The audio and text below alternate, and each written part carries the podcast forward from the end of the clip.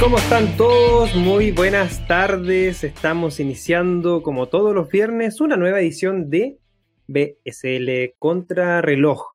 Este espacio donde analizamos las cinco principales noticias de la semana en conjunto con nuestro media partner Cointelegraph en español. Y para todos aquellos que no me conocen, mi nombre es Cristóbal Pereira, soy el CEO de Latam Tech y como todos los viernes me acompaña mi gran amigo Ezio Rojas, Head of News de Cointelegraph en español. Ezio, ¿cómo ha estado? ¿Cómo ha estado esta semana eh, tan interesante de, noticias y novedades partiendo un lunes temprano, no? Justamente partiendo un lunes temprano con muchas noticias, nos pusieron a correr, el señor Elon Musk nos puso, bueno, el trabajo a millón, una gran cantidad de información que vino luego, vimos una gran cantidad de cosas que vamos a estar discutiendo justamente en la edición de BCL contra los hoy. Ha sido una semana de verdad que yo tuve que confirmar muchas veces lo que veía en las notas, es decir, salía algo diciendo un banco diciendo vamos a usar Bitcoin y yo tenía que confirmarlo con otras fuentes porque me parecía tan asombroso lo que estábamos viendo que no me parecía creíble, pero sí, esta semana realmente creo que fue una semana muy buena, semana de máximo histórico nuevo en el precio de Bitcoin, semana donde estamos viendo nuevas adopciones y, ¿por qué no?, estamos escribiendo una nueva página en la historia de los criptoactivos. ¿Cómo estuvo tu semana, Cristóbal? Muy bien, muchas gracias, recuperándome eh, este hombro que tengo más o menos, pero bien, eh, partiendo el lunes, bueno, no sé si a todos les pasa, pero uno parte organizado el día, sobre todo el lunes, organiza la semana temprano, y estas noticias lo único que vienen, como se dice acá en Chile, es a revolver el gallinero a modificarte toda la agenda toda la mañana del lunes dando explicaciones, compartiendo qué efectos, qué pasa. Bueno, esperemos que este análisis que vayamos a hacer el día de hoy dé cuenta de, eh, de esa gran noticia, de esta compra de Tesla, invirtiendo 1.500 millones en eh, Bitcoin. Pero bueno, antes de partir con nuestras noticias, ¿cierto? Hagamos un pequeño recap de lo que vimos la semana pasada. De hecho, eh, es Elon Musk el personaje que ha estado vigente estas últimas semanas, donde analizamos el efecto que ha implicado los tweets, los posts en Twitter de Elon Musk, principalmente en dos criptomonedas. Una es Dogecoin y la otra es Bitcoin. Eh, y presentamos un estudio que salió publicado con respecto a cuáles habían sido las injerencias de estas publicaciones por parte de Elon Musk. También conversamos sobre los máximos históricos que estaba alcanzando Ether, la criptomoneda de Ethereum, la semana pasada, pero que esta semana volvió a romper su máximo histórico de la semana pasada. El 10 de febrero, o sea, dos días atrás, llegó a tocar un techo de 1.826 dólares. Y por último, también hablamos de lo que fue este pump and dump que le hicieron a este token XRP de Ripple, producto de los temas que se estaban dando con GameStop, estos Wall Street Bets y este thread que se estaba desarrollando en Reddit. Esas fueron las noticias importantes que analizamos la semana pasada y les recordamos que las cinco noticias que estamos analizando en la presente jornada las encuentras en la descripción de este audio y en esta video también, transmisión en simultáneo como todos los viernes en Twitter, en YouTube y en Facebook. Todas las noticias las encuentran, los enlaces, puede ir a la descripción, hacer clic, leer la noticia completa. Obviamente nosotros hacemos, tomamos parte y analizamos. Y además están todos los enlaces para visitar los sitios web de Cointelegraph en español, su canal de Telegram, donde comparten todas las noticias, más de 300, 350 noticias por semana, así que son muchas las noticias que nosotros tomamos para analizar. Y también los enlaces para todo lo que hacemos en Blockchain Summit Latam. Recordarles también que tenemos nuestro podcast, un programa de conversación y también el formato en diferido de BSL Contrarreloj. Los encuentras en formato podcast. Puedes ir a buscarnos en Spotify, en Apple Podcast, en Google Podcast o buscar simplemente Blockchain Samilatan Podcast en Google y te van a aparecer todos los enlaces y busca ahí la, el que más te acomode. Y bueno, vamos a iniciar ya, Ezio, con eh, nuestra primera noticia de la jornada.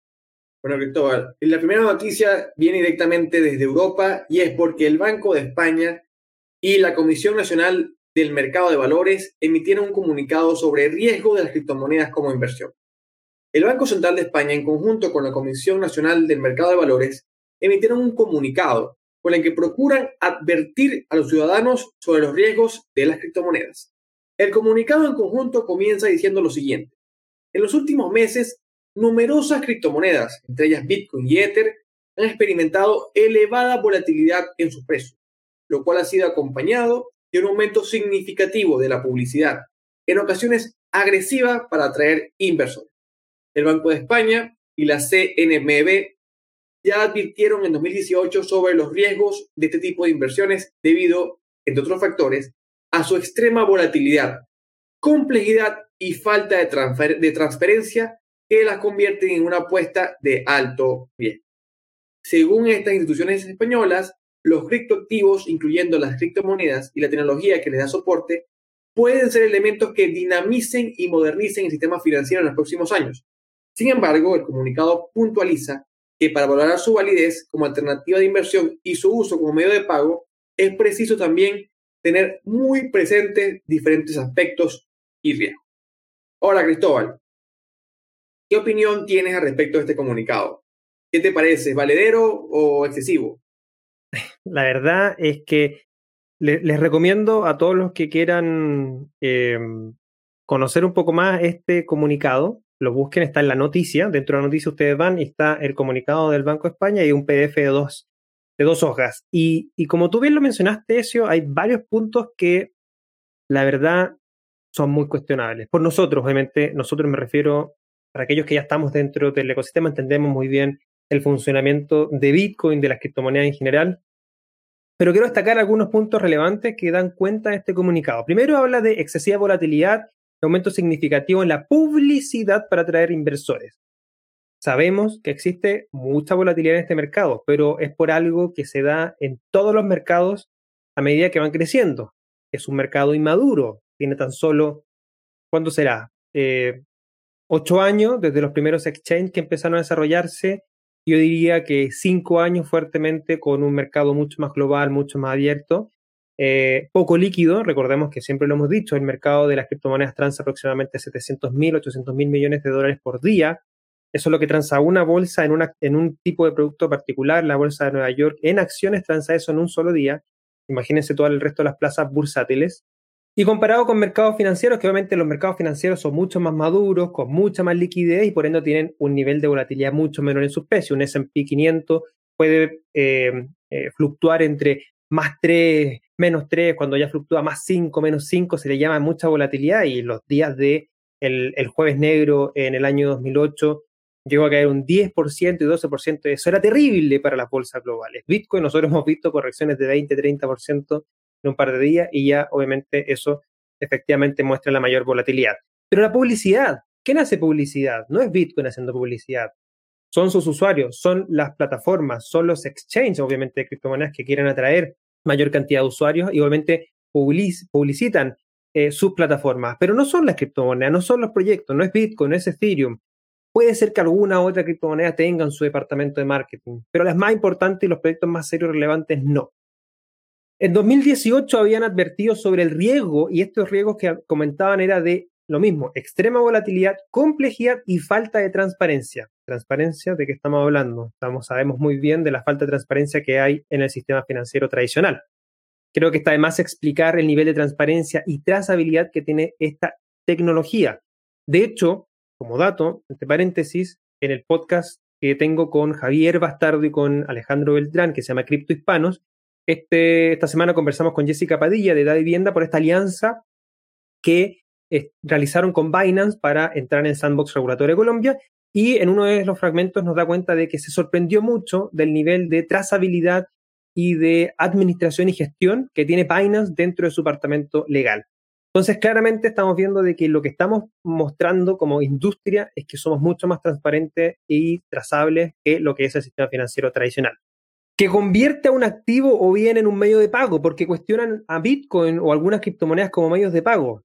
Bueno, para ellos parece que una autoridad central es lo que dictamina un medio de pago. Entonces, un trueque o otra cosa que tenga valor, o muchas veces provincias que tienen sus propias maneras de ejercer o transferir valor entre las personas, no es medio de pago para ellos, pero las personas sí. Entonces, para mí un medio de pago puede ser que me pasen eh, así como una moneda de oro, así como un, trozo de Bitcoin y lo que sea, mientras signifique valor para mí, es un medio de pago. ¿Qué respaldo necesitan si Bitcoin tiene una política monetaria por código establecido que no puede modificarse?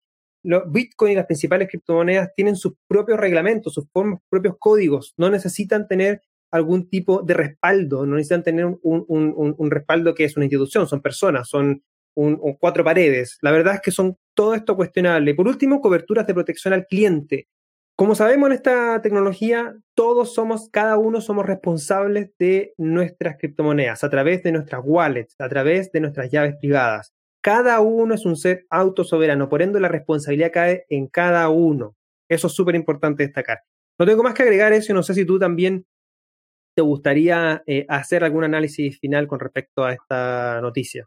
No, nada más me gustaría comentar que ciertamente lo único que veo valedero de lo que están mencionando es que la recomendación que dan sobre la volatilidad y que hay que prepararse para ella, creo que es valedera. Ciertamente hay personas que entran en Bitcoin, y sobre todo en estas épocas por el FOMO, entran en Bitcoin un peso arriba, eh, no están acostumbrados a esta volatilidad, que está bien decirlo porque de verdad que existe, como tú lo, lo mencionas, y entonces terminan vendiendo un 20% por debajo porque creen que esa volatilidad ya acabó Bitcoin, se acabó, se fue a cero, y terminan entonces vendiendo barato. Entonces terminan perdiendo dinero, terminan entrando, no sé, con 100 dólares y terminan saliendo con 80. Entonces dicen, esto no funciona, Bitcoin es una estafa. Y realmente lo que no pasó fue que no entendiste cómo funciona el mercado y entonces terminas con estas errores, con estas concepciones erróneas. Entonces creo que es valedero decir nada más el tema de la volatilidad, estar preparados para lo que esto implica dentro del mercado. Seguimos con la siguiente noticia y nos vamos hacia lo que podemos decir está marcando también algunas pautas en los últimos eh, en la última semana. Y es esta, esta adopción, esta, bueno, más que adopción, este acercamiento de las instituciones financieras tradicionales a lo que son el mundo de Bitcoin y las criptomonedas. El banco más antiguo de Estados Unidos, el banco de New York Mellon, custodiará Bitcoin. El director ejecutivo del negocio de servicios de activos del banco dice que los activos digitales se están convirtiendo en parte del mundo tradicional, entre comillas. El ímpetu de la decisión habría provenido de inversores institucionales, los altos mandos de la clientela del banco en medio de la temporada alcista del 2021 para la clase de activos que estamos viendo el día de hoy. Según el informe, el banco planea administrar las criptomonedas utilizando una plataforma, ahora en versión prototipo, que también se utilizará para manejar tenencias tradicionales como bonos del tesoro y acciones. El banco tampoco ha puesto límites a los tipos de criptomonedas que está listo para custodiar. Si bien el banco sigue adelante con sus planes, Riegelman, que es el director, anticipa, no obstante, que la incorporación total de los activos digitales a la infraestructura bancaria tradicional llevará otros 3 a 5 años. Ezio, ¿cómo ves este, este, esta parte de, de, trabajo que están haciendo estas instituciones tradicionales que muchas veces se cuestionan con respecto a esta adopción de servicios sobre las criptomonedas? ¿Contrarrestaría esto el principio que conocemos de las criptomonedas y la descentralización? Yo creo que ciertamente hay un debate en el ecosistema por el tema de, bueno, ¿qué hacen los bancos entrando en el ecosistema cripto? Eh, no necesitas un banco, gente en Twitter diciendo no deje que los bancos usen tus Bitcoin y ciertamente una persona individual no tiene ningún sentido que utilice estos servicios bancarios. Sin embargo, también debemos entender que estos servicios que ofrecen los bancos no están enfocados en los individuos, en las personas uno a uno, sino en las grandes instituciones, sino fondos de inversión, fondos de pensiones, compañías, tesorerías de grandes empresas, donde posiblemente la administración de unas palabras claves de una wallet, de una hardware wallet, o inclusive depositar en Sapo o en otros tipos de estos servicios que son, de seguro, no le es suficiente. Requieren servicios de seguros, requieren servicios de custodia de terceros, requieren contabilidades que los certifique un tercero. Entonces, esto obviamente implica que no puedan acudir a los mismos servicios que dan las criptomonedas en general de forma natural. Entonces yo creo que ciertamente cuando vemos este tipo de servicios bancarios, sí se cumple lo que bien mencionaron los ejecutivos del Melon, en el sentido de que es una petición de parte de los clientes grandes para poder entrar en las criptomonedas y entrar de una forma segura o que se cumpla dentro de la ley. Recordemos que muchas veces estos grandes fondos no usan dinero de un bolsillo de una sola persona o dos, usan dinero de muchos bolsillos, de muchas personas que tienen que rendir cuentas. Por ejemplo, si un sindicato quiere invertir en Bitcoin, en Bitcoin no va a poder hacerlo directamente comprando directamente en Binance el administrador y decir, quiero 5.000 Bitcoins y los guardo en mi wallet y los tengo guardados bajo mi colchón. No puedo hacer eso. Esta persona tiene que prestar una auditoría, tiene que rendir cuentas, tiene que hacer una serie de cosas que sencillamente no lo va a poder hacer siendo una sola persona que necesita los bitcoins. Entonces, para este tipo de usuarios, de sujetos de inversión, existe este tipo de ofertas para poder custodiar Bitcoin. Yo lo considero bastante positivo. Yo no lo considero contrario, en teoría, a los principios de Bitcoin, porque sencillamente entiendo que son usuarios que requieren otro tipo de servicio. Así que para mí, esto es una señal clara de que la demanda institucional que estamos viendo de Bitcoin continúa en aumento, que la demanda institucional es real y que posiblemente dentro de los próximos meses sigamos viendo grandes compras de criptoactivos y a lo mejor inclusive no solamente de Bitcoin dentro del mercado. Cristóbal, ¿qué tú consideras respecto a esta, política nueva del Melon? ¿Te parece valedera o crees que no debería seguir existiendo? No, completamente valedera y también eh, completamente de acuerdo con tu, con, tu votación, con tu análisis, porque efectivamente hay un tema de que no lo, tenían, no lo veamos estos tipos de servicios que se van a hacer para personas principalmente. Hay muchas empresas, hay muchas instituciones que son reguladas, obviamente, y que ahí es donde están apuntando este tipo de eh, instituciones. Y por último, solamente agregar que yo creo fuertemente que va a haber una convergencia entre ambos mundos, ambos se necesitan de cierta manera. Eh, Hal Finney, en un post, ya lo había comentado en una edición anterior, en post de, de Bitcoin Talk, mencionó, Bitcoin necesita de bancos, Bitcoin necesita de una infraestructura sobre para poder eh, ser la capa o el protocolo de settlement eh, global. Y sobre eso, obviamente, pueden existir bancos que tienen reserva en Bitcoin y puedan crear sus propias monedas digitales. Lo dijo Halfini. Vamos a ver qué es lo que termina pasando. Y lo dijo también em, Daniel Bogen en el programa que tuvimos en BSL Podcast, CEO de Bitso, donde él dio cuenta de que él ve cierta en los reguladores una convergencia en, en, en Brasil, en Colombia, en Estados Unidos, donde ven que estos ambos mundos se necesitan también. ¿no? Lo invito a escuchar ese episodio del podcast que está muy interesante de parte del CEO de la principal empresa, llamémoslo así, del ecosistema de criptomonedas en Latinoamérica. Y bueno, vamos a seguir entonces con eh, la siguiente noticia, sería ya la tercera. Bueno, Cristóbal, lo siguiente que tenemos hoy en día es que los futuros de Ether de la Chicago Mercantile Exchange generaron un volumen de 30 millones de dólares en su primer día. El lanzamiento de los esperados futuros del Ether registró cómo se comerciaban contratos por un valor de 30 millones de dólares nada más el primer día de comercio.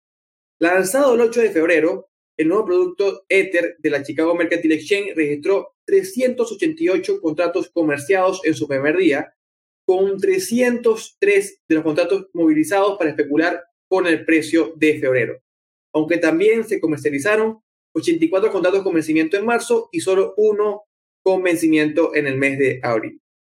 Cada uno de los contratos de la CME representa 50 ETHs y el exchange ha fijado el valor mínimo de comercio en 5 contratos, lo que implica que el valor de volumen actual es de 450 mil dólares por operación, según los precios del Ether aproximados en 1.800 1.750 dólares cada uno.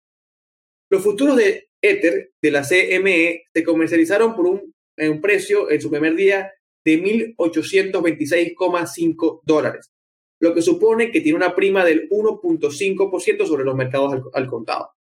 Sin embargo, la mayoría de los contratos comercializados expiran en febrero y los traders ya están especulando sobre qué precio va a cerrar Ether al cierre de este mes. Y algunos dicen que justamente va a cerrar cerca de los niveles de precios actuales.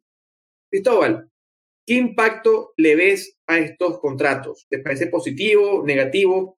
¿Cómo lo planteas?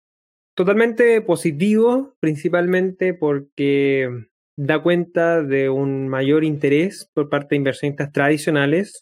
Recordemos para aquellos que no saben qué son estos llamados contratos futuros, son contratos que establecen la compra o la venta de Ether a un determinado precio a futuro. Eso sí, no son contratos directamente donde se compran Ether. Son contratos basados en fiat, es decir, en dinero, en dólares norteamericanos. Es decir, no, existe esta compra y venta directa de Ether, sino que la diferencia en el precio real versus el contrato. Por ejemplo, si em, el contrato establece que el precio de venta de Ether está en 1.800 dólares y yo apuesto a que va a estar eh, más eh, barato, por ejemplo. Eh, apuesto obviamente a 1.750 dólares, por ejemplo. Entonces existe una venta que tengo que realizar de 1.750 dólares. Si hay diferencia en el precio con respecto al precio real, ahí lo que apuesto obviamente es a buscar la diferencia y obtener ese, mayor, ese diferencial. Es decir, obviamente, si yo voy a vender a 1750 y el precio real de venta en el momento en que se ejecuta el contrato es de 1850, gano 100 dólares porque lo estoy vendiendo más barato y obviamente tengo un spread ahí. Entonces, está basado en contratos principalmente en la diferencia en el precio del Ether. Ahora bien, estos contratos a futuro son de en bloques de 50 Ether, aproximadamente el precio hoy de 85 mil dólares. Y al día de hoy, eh, o al menos hasta ayer, cuando lo revisé, 333, 336 contratos se han negociado en Ether versus los 12.168 que se han negociado en Bitcoin. Recordemos que en Bitcoin partió la CME justo antes del all-time high del 2017, por ahí por el 15 de eh, diciembre del 2017. Esto trae inversionistas institucionales, inversionistas que quieren apostar, obviamente, a ver un precio. Lo que hace, de cierta manera, es tratar de ver o proyectar eso es como uno de los beneficios, si podemos llamarlo. Tratar de proyectar cómo ven los inversionistas el precio de Ether a futuro, así como igual lo ha sido el precio de Bitcoin a futuro con los contratos.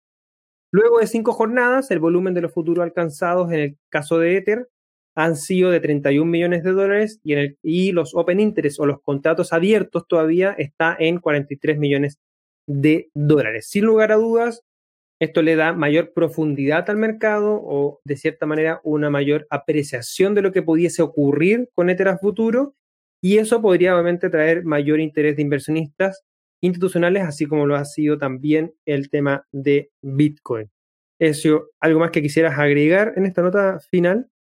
Bueno, yo lo único que creo es que había cierta expectativa porque, y cierto temor también, porque recordaron justamente muchos traders lo que pasó cuando superó o cuando salió la primera oferta de contratos de futuros de Bitcoin en el 2017. Justamente Bitcoin estaba en su tope, recordemos 19.000, 19.500 dólares, salieron estos contratos de futuro y el precio de Bitcoin se desplomó.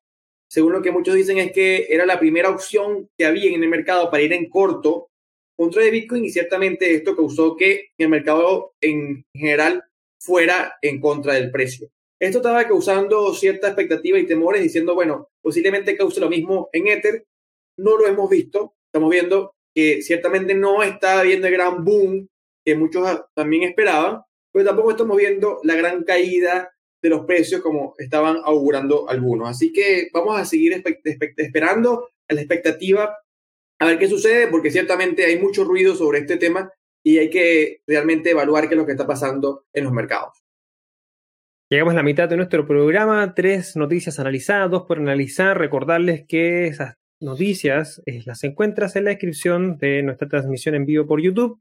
Si no estás viendo por Twitter o por Facebook, te invitamos a unirte a nuestra transmisión en YouTube. Déjanos un like si crees que estamos agregando valor a tu día a día, si crees que estamos haciendo un buen trabajo, siempre un like es bien agradecido. Y también, si crees que no todos nuestros programas son interesantes, te invitamos a suscribirte a este canal de YouTube porque todas las semanas tenemos excelente contenido, excelentes programas sobre Bitcoin, blockchain y criptomonedas, los miércoles de PSL Análisis. Esta semana estuvimos conversando con Jorge Farías sobre las eh, perspectivas para Venezuela en este año 2021, la adopción de criptomonedas, todo en el marco de este cambio en la presidencia de Estados Unidos desde manos republicanas a demócratas. Muy interesante lo que nos compartió Jorge Farías y también como ya les comenté anteriormente, estuvimos conversando con Daniel Vogel, el CEO de Bitso, en el podcast del Blockchain Summit Latam. La próxima semana que tenemos, tenemos eh, el lanzamiento de un nuevo episodio del el BSL Podcast, donde conversé con Marcos Allende, líder técnico de LACchain, para conocer la infraestructura de LACchain apoyada por el Banco Interamericano de Desarrollo, los casos de uso, su visión con respecto a las redes públicas, a las redes privadas, así que no se lo pueden perder. Y el miércoles tenemos un nuevo PSL análisis donde estaremos eh, conociendo todo con respecto a la escalabilidad de Ethereum, todo lo que son los Layer 2, no Ethereum 2.0, sino que lo que tenemos hoy día disponible de Ethereum, estos denominadas segundas capas, junto con el especialista Jay Campuzano el miércoles en BSL Análisis y como todos saben también próximo viernes BSL Contrarreloj todos los viernes a esta misma hora, así que como ven tenemos bastante contenido, programas para que te puedas mantener informado toda la semana y esperamos tener más novedades durante estas próximas semanas. Seguimos, estimado amigo Ezio. Bueno, vamos entonces con la cuarta noticia, Cristóbal, ¿qué te parece? Por supuesto, ya la estoy aquí montando para poder partir. Mastercard. Todos escucharon lo que ha pasado con Mastercard. Bueno, tenemos que Mastercard anunció eh, que el soporte de criptomonedas estaría llegando a su red. Mastercard permitirá a sus casi mil millones de usuarios gastar criptomonedas en más de 30 millones de comercios, aunque no ha especificado qué monedas serán compatibles. La empresa cree que esto puede conseguir nuevos clientes para los comercios y fidelizar a los clientes existentes que ya están migrando los activos digitales frente a las opciones tradicionales de fiat. Abro comillas. Se trata de elegir. Mastercard no está aquí para recomendarles que empiecen a usar criptomonedas, pero estamos aquí para permitirles a los clientes, traders y empresas mover el valor digital. Cierro comillas. Mastercard ofreció cuatro criterios básicos por los que evaluará los posibles activos. Protecciones sólidas para el consumidor, incluyendo la privacidad y la seguridad del consumidor, el estricto cumplimiento de las políticas de KYC o conoce a tu cliente, la adhesión a las leyes y regulaciones locales y la estabilidad como medio de pago. El anuncio de Mastercard también informó de la creciente demanda de activos digitales entre sus clientes, señalando que muchos usuarios han estado comprando criptoactivos con sus Mastercards en medio del actual mercado alcista. El proveedor de pago se ha involucrado en los pagos de criptomonedas desde hace algún tiempo, asociándose con Wirex y BitPay para crear tarjetas de criptomonedas, aunque ninguna criptomoneda se movió a través de la red de Mastercard. Eso, algo que, que, que mucho se cuestiona, mucho realmente se está tratando de entender, será este anuncio y lo que pueda hacer Mastercard un punto de inflexión para esta denominada adopción definitiva para las criptomonedas? Bueno, yo primero creo, Cristóbal, que esto es impresionante desde el punto de vista institucional sobre los cambios que ves en las perspectivas de estas empresas. Anteriormente vimos, por ejemplo, a Mastercard, PayPal, Visa rechazar las, cripto, las criptomonedas, Bitcoin, le decían que era un estafa, un Ponzi, que no tenía utilidad. Inclusive bloqueaban operaciones, tanto en PayPal como en, como en las tarjetas de crédito y débito, lo vimos, que tuvieron muchísimos problemas los exchange, los usuarios, por precisamente estar vinculados con criptoactivos. Pero ahora vemos un cambio muy importante, porque ahora estamos viendo precisamente PayPal dando espaldarazo y ofreciendo servicios de criptomonedas. Visa igual, y ahora Mastercard también subiéndose el carro. Ciertamente esto es el respaldo definitivo por parte de estas grandes empresas financieras para el uso de las criptomonedas. Y yo considero también un punto muy importante que esto va a dar pie a lo que muchos desarrolladores dicen que es el paso definitivo para las criptomonedas, que es cuando un producto, llámese Internet, correo electrónico, criptomonedas, son usadas o son usados por los usuarios sin que se den cuenta que lo estén usando. Sucedió con el Internet, por ejemplo, hoy en día una persona que usa Internet no está consciente de la cantidad de códigos y algoritmos que están detrás de las computadoras, de YouTube, de Google, no tienen idea, nada más ven una muy buena presentación al público, sencillamente cliquean lo que están buscando y la computadora funciona. Ellos no saben cómo funciona, pero igual está funcionando. Entonces creo que todo esto es lo que va a pasar con las criptomonedas. Las personas van a pagar con sus tarjetas de crédito, con sus tarjetas de débito, van a gastar criptomonedas sin siquiera saber que las están gastando. Y esto creo que es maravilloso porque creo que definitivamente es un impulso más sacaban las excusas de que son muy complicadas, que son muy riesgosas, que se pierden las claves. Ya no hay esas posibilidades, ya no hay tanto riesgo para el usuario que no es tan tecnológico. Ciertamente abre un gran mundo, abre un gran abanico para los usuarios que quieren usar criptoactivos, pero que no tienen este gran conocimiento tech y que pueden usarlo entonces con estas herramientas. Para mí es un importante avance, lo considero bastante bueno, bastante positivo y creo que definitivamente da el espaldarazo para que Bitcoin y las criptomonedas entren con toda la solidez dentro del mercado financiero. ¿Qué consideras tú, Cristóbal? Considero lo mismo, es decir, ahí hay claramente un, una mayor, un punto de inflexión, veo yo. Ahora, eh, esto dará eh, mayor interés, mayor demanda, no se sabe. Al menos me parece que para los usuarios que ya estamos dentro del ecosistema y para aquellos obviamente que lo quieren, quieren utilizar, eh, se ve interesante porque no, tendríamos estas restricciones que se nos ponen, ya sea para comprar, eh, criptoactivos para usarlo en exchange, sino que esto ya sería algo más aceptado. Entonces, para los que ya estamos hoy día, se ve claramente que puede ser un beneficio. Para los que no están, están y, podrían empezar a ingresar, yo veo que podría aumentar el interés eh, en el mediano, en el largo plazo, y eso también veo que terminaría transformando al menos Bitcoin y las criptomonedas principales, o las que son más que nada Bitcoin para mí, la, la criptomoneda de transferencia de valor y de eh, settlement global, transformarse realmente en un protocolo global de settlement con respecto a valor. Y eso sí va a ser tremendamente el beneficio que vamos a estar viendo con respecto al uso de Bitcoin. Vamos entonces ya a nuestra última noticia. Bueno, lo último es justamente lo primero que nos despertó esta semana. Cristóbal, tiene que ver justamente con el tema de Tesla, porque Tesla asignó 7.7% de su efectivo bruto a Bitcoin. En la última presentación del formulario 10K de Tesla para el año fiscal que finalizó el 31 de diciembre del 2020, se mostró una asignación de 1.500 millones de dólares a Bitcoin. Como señala el investigador de Bitwise, David Lawant, la exposición a Bitcoin de Tesla representa aproximadamente el 7.7% de su posición bruta de efectivo. Según la presentación más reciente del documento, Tesla tenía efectivo y el equivalente a 19.400 millones de dólares en brutos o 98.000 millones de dólares en netos, tanto en deuda como en arrendamientos financieros. Poniendo estas cifras como referencias, 1.500 millones de dólares en Bitcoin representa una asignación del 7.7% en efectivo bruto o 15.1% en efectivo neto, llegó a declarar el investigador de Bitwise, David Lawant. Ahora, la compra de Bitcoin de Tesla nos coloca en la parte superior de la lista de tesorerías corporativas y solamente otra empresa, que es nuestra popularmente conocida, MicroStrategy, ha comprado más activos digitales como parte de sus reservas estratégicas. Además de agregar BTC a su balance, Tesla también planea aceptar el activo digital como forma de pago.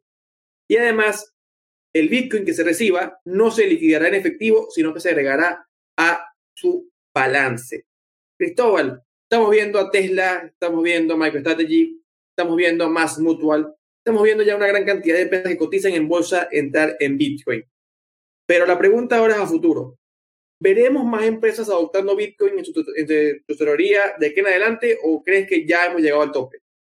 No, de todas maneras, vamos a seguir viendo más empresas entrando a Bitcoin, adquiriendo Bitcoin para su tesorería. Em, creo que hay, varios puntos de los cuales podemos basarnos, ¿ya? Primero, eh, se está viendo y se está confirmando la validez de Bitcoin como un activo de reserva de valor para las corporaciones. ¿Y por qué lo hablo, lo hablo desde ese punto de vista? Porque todo capital, todo efectivo, todo activo disponible por las partes de las empresas tiene un costo que se llama el costo de capital. ¿Cuánto es el rendimiento que podemos sacarle a este activo que tenemos? Ya sean activos físicos, activos monetarios, un camión, un edificio. Todo para las corporaciones significa cuánto es el costo de capital, es decir, cuánto nos cuesta este capital, cuánto es el rendimiento que tenemos que sacarle. El efectivo en sí hoy día está en tasas de interés totalmente negativas en Estados Unidos y en Europa. Tasas de interés me refiero a un depósito a plazo, algo así. O sea, yo voy a depositar dólares o, euros a los bancos en, Europa o en Estados Unidos y tengo que terminar pagando más plata, más dinero, eh, porque está la tasa de interés negativa.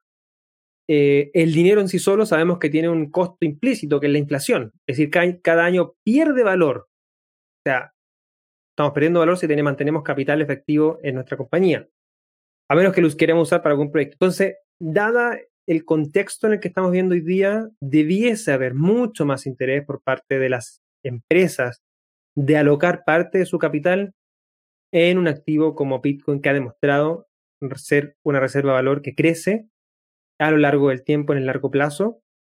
Por otro lado, tenemos a un Michael Saylor muy activo con las corporaciones dio la semana pasada estas clases eh, a más de 1.200 personas. Está haciendo también cursos, está permitiéndoles o entregándoles o enseñándoles todo lo que tiene que ver con estrategia empresarial para invertir a Bitcoin. Solo 20 compañías públicas ha adquirido Bitcoin según la plataforma Bitcoin Treasuries. Aún no está incluida Tesla, pero son 20 tan solo. Entre esas 20 suman 105.000 Bitcoin. Solo Grayscale tiene más de 650.000 Bitcoin en su haber, este fondo, este fideicomiso, ¿cierto? Eh, bien importante dentro del ecosistema de criptomonedas en Estados Unidos. Sí, vamos a ver más empresas comprando Bitcoin, de todas maneras. Un estudio de ARK Invest eh, dice que si las empresas del SP500, todas, alocan el 1% de su efectivo, su caja en Bitcoin, podríamos ver el valor del criptoactivo aumentar en 40 mil dólares. Y si fuera el 10, 400 mil dólares. Difícil que todas las empresas del SP500 lo hagan, pero sin lugar a dudas vamos a estar viendo más, más empresas que estén adquiriendo Bitcoin para sus tesorerías. Que lo hagan público o no, bueno, va a ser otra cosa y va a tocar a los busquillas, a esos que buscan esa información en la SEC, de si realmente lo están haciendo. Pero definitivamente, como conclusión, sí vamos a ver más empresas comprando Bitcoin para sus tesorerías. Eso, ¿tú concuerdas conmigo o crees que estamos en lo incorrecto? No, concuerdo plenamente y creo que más lo vamos a ver con el tema de las ganancias. Fíjate un dato muy brutal. Tesla ganó nada más poseyendo Bitcoin y no sabemos de qué fecha lo poseyó, pero vamos a suponer que se da desde el día lunes, cuando Bitcoin estaba en 39 mil dólares por unidad, a los 49 mil dólares que llegó a estar ayer. Bueno, inclusive el día de antes de ayer, el día miércoles, con el valor de Bitcoin, Tesla estaba haciendo 300 millones de dólares nada más en ganancia por sus posiciones de BTC.